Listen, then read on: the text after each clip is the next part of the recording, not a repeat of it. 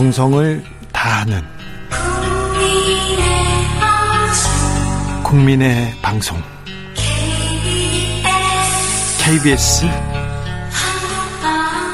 주진우 라이브. 그냥 그렇다고요. 틱탁 틱탁 틱탁. 현란한 입담의 환상 드리블. 빅데이터로 읽어보는 대선 그리고 대한민국 이슈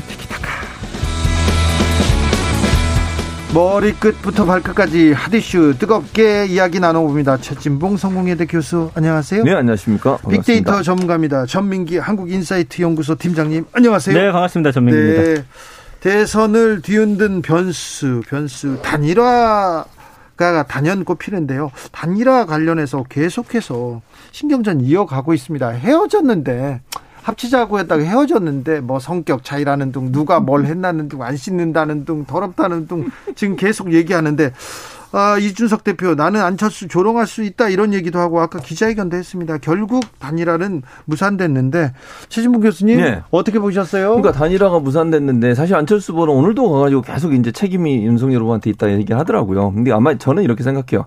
안철수 후보 입장에서는 단일화 하고 싶었던 것 같아요. 그래서 이제 단일화 제안을 했는데 문제는 윤석열 후보 입장에서는 안철수 후보가 제안한 단일화는 받을 수 없다.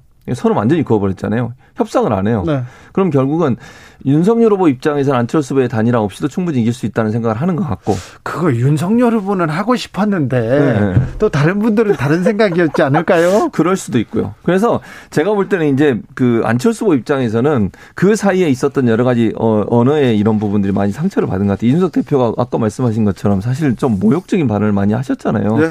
그게 안철수 후보 입장에서 상당히 좀 화를 나게 했을 거다 감정적으로 이제 이런 네. 부분 때문에 결국은 어, 단일화를 어, 안 하겠다고 선언한 게 아닌가 이런 생각이 듭니다. 빅데이터로 보면 단일화는 어떻게 어, 분석이 됩니까? 그 단일화 봤을 때 지난주에도 좀 말씀드렸지만 크게 관심이 없었다. 그리고 음. 안 됐을 때 사람들이 타격이 그렇게 많지 않다. 안될 네. 걸로 좀 예상을 하셨던 것 같아요. 그리고 네. 원래 이제 안 됐을 때 그 전 같은 경우는 각 후보 중에 누가 잘못됐는지 네. 사실 어느 정도 진전이 됐을 때는 기대하고 있다가 딱 결렬되면은 누구 잘못이다를 그렇죠. 해야 되는데 그런 게 별로 읽혀지지가 않고 아, 있습니다. 관심도 음. 없고 또 네. 그런... 그래서 요즘에 오히려 차라리 윤석열 그 안철수 후보의 단일화보다는 최근에 이제 이재명 후보 이름이 차라리 떠오르면서 아 그래요? 예, 두 후보 간의 단일화에 대해서 조금 이야기가 조금씩 나오는 상황이고 네. 안철수 후보에 대한 언급량은 한 한 달 동안 40만 8천 건 단일화 이슈로 인해서 예전에 한 10만 건이었던 게 그래도 언급량이 싹 올라왔죠. 음. 그리고 이제 특징적인 게 안철수 후보가 부정 감성어가 다른 후보들에 비해서 좀 낮다는 거, 음. 좀더 긍정적인 음. 표현이 많다는 거. 네. 뭐 잘한다, 지지하다, 그나마 정상적이다, 네. 좋은 사람이다, 뭐 이런 키워드들이 나오는데 언급량이 뭐 다른 후보에 비해서는 좀 많지는 않은 상황이고요. 자, 이준석 후보 아닙니다. 대표. 이준석 대표는 예. 어떻습니까? 언급량이 21만 3천 건이에요. 오, 네. 예, 그뭐뭐 그렇게 많다고 적다고도 할 수 없는데 음. 특징적인 게 사실은 조롱을 하는 거와 관련해서 언급이 많이 나와요. 특히나 사실은 뭐 안철수 후보 관련해서도 그렇지만 고인 유지 발언. 네, 네. 이게 사실은 많은 국민들이 좀 불편해 하시고요. 네. 이게 그렇다면 윤석열 후보한테 좀 악영향을 미치느냐 봤더니 그렇진 않아요. 그래요? 오히려 이준석 대표 본인의 어떤 비호감도를 좀 올릴 뿐이지 음. 이게 뭐 캠프 전반에 좀 영향을 주고 있다라고 좀 볼 수는 없을 것 같습니다. 감성어가 윤석열 후보는 그대로예요. 근데 이제 이런 발언이 나왔을 때 사실은 부정 감성어가 한 8, 90 나와야 되는데 76.1인 걸 보니까 그래도 음. 지지하는 분들이 음, 그 버티네요. 좀 이렇게 버텨주고 있다 이렇게 음. 볼 수가 있겠습니다. 그러니까 이게 지금 말씀하신 것처럼 기본적으로 이제 이준석 대표가 그런 행동을 했던 게 한두 번이 아니기 때문에 어느 정도 일반인들이나 지지자층에서는 그걸 그냥 일상적인 용어로 받아들이는 것 같아요. 그러니까 일반 대중들의 입장에 봐서는 상당히 충격적인 말이고 그렇죠. 이게 논란이 될 수 있는데 지지자들 입장에서는 원래 그런 소통 방식을 보여왔으니까 이준석 대표가 예전부터 예를 들면 그런 얘기를 안 하다가 했으면 그게 훨씬 더 충격으로 다가왔을 텐데 늘 그런 방식의 이, 이 커뮤니케이션을 해왔잖아요. 네. 그게 어느 정도 작동하는 게 아닌가 하는 생각이 드는데 이제 문제는 뭐냐면 그 이제 미세한 부분 제가 전민기 팀장 말씀하신 것처럼 큰 변화는 없지만 미세한 부분에 중도층의 변화를 만약 불러온다고 하면 이번 대선에서는 아주 이제 아주 간발의 차로 아마 결정이 될 것 같은데 그런 부분이 전혀 영향을 미치지 않는다고 보기 어렵다는 거죠. 네. 조금 저는 주의할 필요가 있다는 개인적인 생각이 있습니다. 월요일에 TV 토론이 있었습니다. TV 토론에서는 어떤 이야기들이 이렇게 어, 떠올랐습니까? 언급량이 지금 음. 2만 9,800여 건인데 토론회 전체로 놓고 봐도 한 달 동안도 한 9만 8천여 건. 네. 지난번 토론회보다 관심도는 좀 떨어졌다. 떨어졌네. 예. 예. 그리고 이제 키워드들 보면은 주로 뭐 어떤 지난번 토론회는 그래도 뭐 정책이나 뭐 이런 이야기가 나왔는데 이번에는 뭐 거짓말이다. 음. 그 다음에 어, 어, 실제로 그 팩트라든지 이런 거 이제 나온 것 중에서 잘못된 걸 서로 이제 끄집어 내가지고 공격하다 보니까 네. 국민들 입장에서 누구 얘기가 맞는지를 좀 판단하느라고 이런 팩트라든지 거짓말, 어, 누가 맞는 말인지를 좀 이렇게 판가름 내고 싶어 하시는 것 같아요. 한 발자국만 들어가 볼까요? 네. 그래서 이제 감성어 같은 걸 쭉 보면은 가짜다. 그 다음에 허위 사실, 논란 이런 이야기들 많이 나오고 있고요. 그다음에 뭐 의혹이나 이런 것들 이야기 나오는데 그래도 그 중심에 있는 단어가 경제예요. 네. 부동산 정책과 경제에 대해서 가장 큰 관심을 보이시기 때문에 그 부분에 대한 좀 명확한 그런 메시지를 남은 기간 동안 좀 내주시는 것도 나쁘지 않겠다라는 생각이 들고요. 유튜브 반응을 봤는데 동영상이 며칠 사이에 최근의 토론입니다. 21일 이후에 315개가 올라왔고요. 조회수가 천만 건에 가까워요. 음. 그만큼 사람들이 관심이 그래도 없지는 않습니다. 음. 네. 예, 그래서 쭉 보시는데 가장 많이 본 그 유튜브를 보니까 어, 각 후보 성적표 누가 제일 음. 잘했냐. 음. 요게 이제 관심이 가장 많으시고요. 그 다음에 그, 어, 김어준 씨가 이제 라디오를 통해서 법정 TV 토론 다 보셨죠? 고려, 고려대 토론 동아리 학생들이 평가한 그 내용에 대해서. 그러니까 내 판단과 우리 국민들 다른 사람들의 판단이 일치하는지 혹은 어떻게 다른지를 좀 많이들 보시려고 그렇죠. 하셨던 누구의 것 같습니다. 평가에 대해서 또 보고 또 평가하려고 하지 않습니까? 예. 그 안철수 후보의 전례전례는 인기를 좀 끌지 않았나요? 아 근데 그 동영상은 여기 나오지가 않네요. 아, 그렇군요. 예, 전체적으로 놓고 봤을 때 누가 잘했냐 그리고 누구의 이야기들을 국민들이 더 귀담아 듣고 있느냐 다른 사람의 의견을 좀 중요시하고 계신 것 같습니다. 그렇죠. 그렇게 음. 일단 TV 토론을 보고 판단할 때 어, 다른 사람은 어떻게 하지 그렇게 먼저 물어봅니다. 그렇죠. 물어, 물어보기도 하고 이제 전문가라고서 얘기하는 분들은 어떻게 생각하지 이걸 듣고 싶어 해요, 사실. 네. 그러니까 일반인들은 내가 느끼는 것도 있는데 그 느끼는 게 정말 맞는가? 또는 내가 혹시 놓치고 있는 부분은 없는가? 이런 궁금증이 생기면 결국 전문가들의 판단을 듣고 싶어 하거든요. 그러니까 네.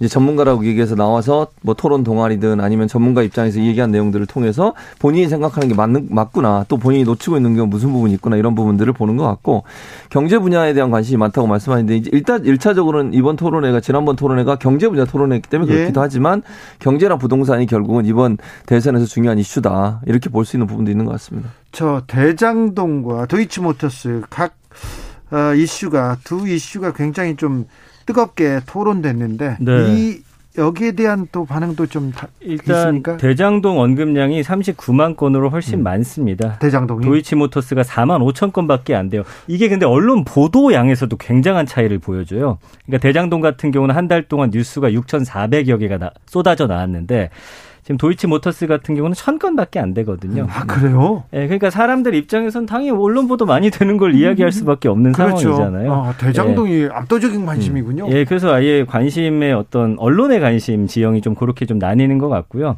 그리고 이제 대장동과 관련해서는 이제 이번 토론회를 통해서 원래는 이제 이재명 후보에 대한 관심에서 윤석열 후보도 이제 음. 같이 떠오르게 음. 되면서 사실은 그게 진실 규명이 될지 모르겠지만 그 본인들이 지지하는 거에 따라서 어 내가 원하는 그런 말들을 좀 따다가 SNS에 올리시는 편이고요. 그분이 대체 누구냐? 대장동 그분. 예. 그리고 대장동에서 어떤 내용이 특별히 관심을 받습니까? 그 일단 아무래도 녹취록 관련 이야기가 최근에 많이 나오고 있고 게이트인데 이게 그렇다면 어, 어떤 후보의 이름을 넣어서 게이트를 만들어야 되느냐, 뭐 아, 녹취록과 비슷한 내용인 것 같습니다. 그래서 그런 부분에 대한 이야기가 나오고 있고요. 뭐 특검 해야 된다, 그러면 뭐 특검 믿을 수 있냐, 뭐 이런 이야기부터 해가지고 네. 쭉쭉쭉 이 비리 사건이기 때문에 그래도 이 팩트와 사실이 밝혀지길 바란다라는 분들의 의견이 가장 많습니다. 대장동 관련해서는 네. 녹취록이 오래 전에 나왔어요. 그렇죠. 그리고 뭐 검찰에서도 가지고 있었고 음. 음. 특정 정당에서도 가지고 있었던 음. 음. 것 같습니다. 그런데 맞아요.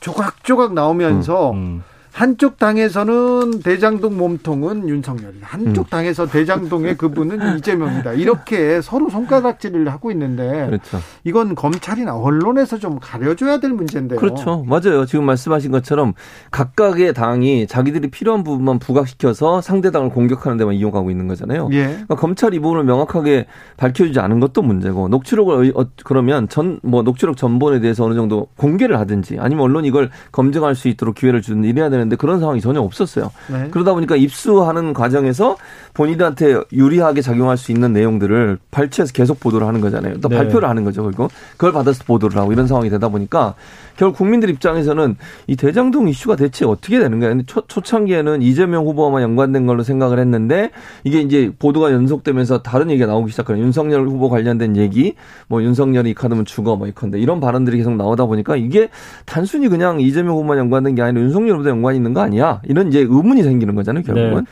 그래서 이제 아까 말씀한 대장동 관련된 이슈에 대한 검색량도 높아지는 것 같아요. 관심들이 네. 높아지고 그리고 이제 팩트가 사실 나오지 않는 한은 음. 이 주체를 누구로 쓰느냐에 따라서 사람들은 인식할 것 같고요. 지금 유튜브에서도 며칠 사이에 대장동 관련해서 1200만 뷰가 나왔는데 결국 그 가장 많이 본 그 채널들 보면은 결국 그분이 누구냐, 음. 정체가 누구냐이고요.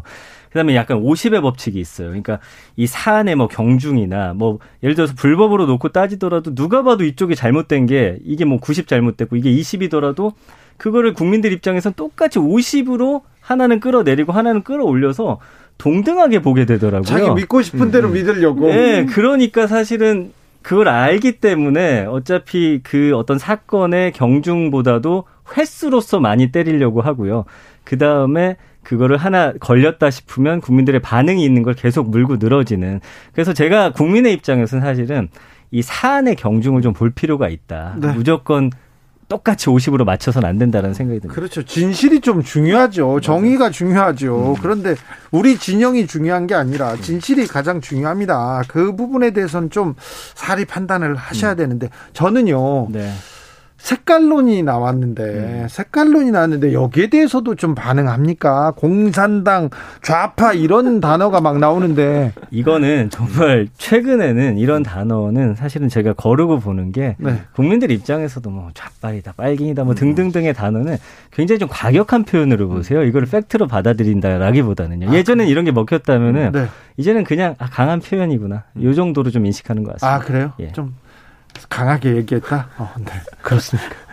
그러니까 저는 그런 내용들이 별 효과가 없을 거라고 봐요. 기본적으로 전, 전민기 팀장 얘기한 것처럼 그런 얘기를 한다고 한들 크게 영향을 못 미칠 거다 이렇게 보여집니다. 그래서 어떠한 근거 없이 무조건 음. 손가락질하거나 한쪽으로 몰아버리는 음. 게 멀리 봤을 때는 이제는 국민들이 그거에 그냥 이제 넘어가는 그런 스타일이 아닙니다. 알겠습니다. 이젠 다 판단을 음. 하시는군요. 그럼요. 네. 음. 알겠습니다. 아, 더 많이 물어보고 싶은데요. 네. 시간이 다 됐어요. 네.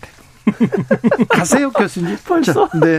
이슈 티키타카 최진봉 교수, 전민기 팀장이었습니다. 감사합니다. 감사합니다. 주진우 라이브 여기서 인사드리겠습니다. 오늘 돌발 퀴즈의 정답은 푸틴이었습니다. 푸틴. 네. 뿌띠 아닙니다. 아이, 푸틴. 네. 저는, 어, 내일 오후 5시 5분에 돌아올게요. 지금까지 주진우였습니다.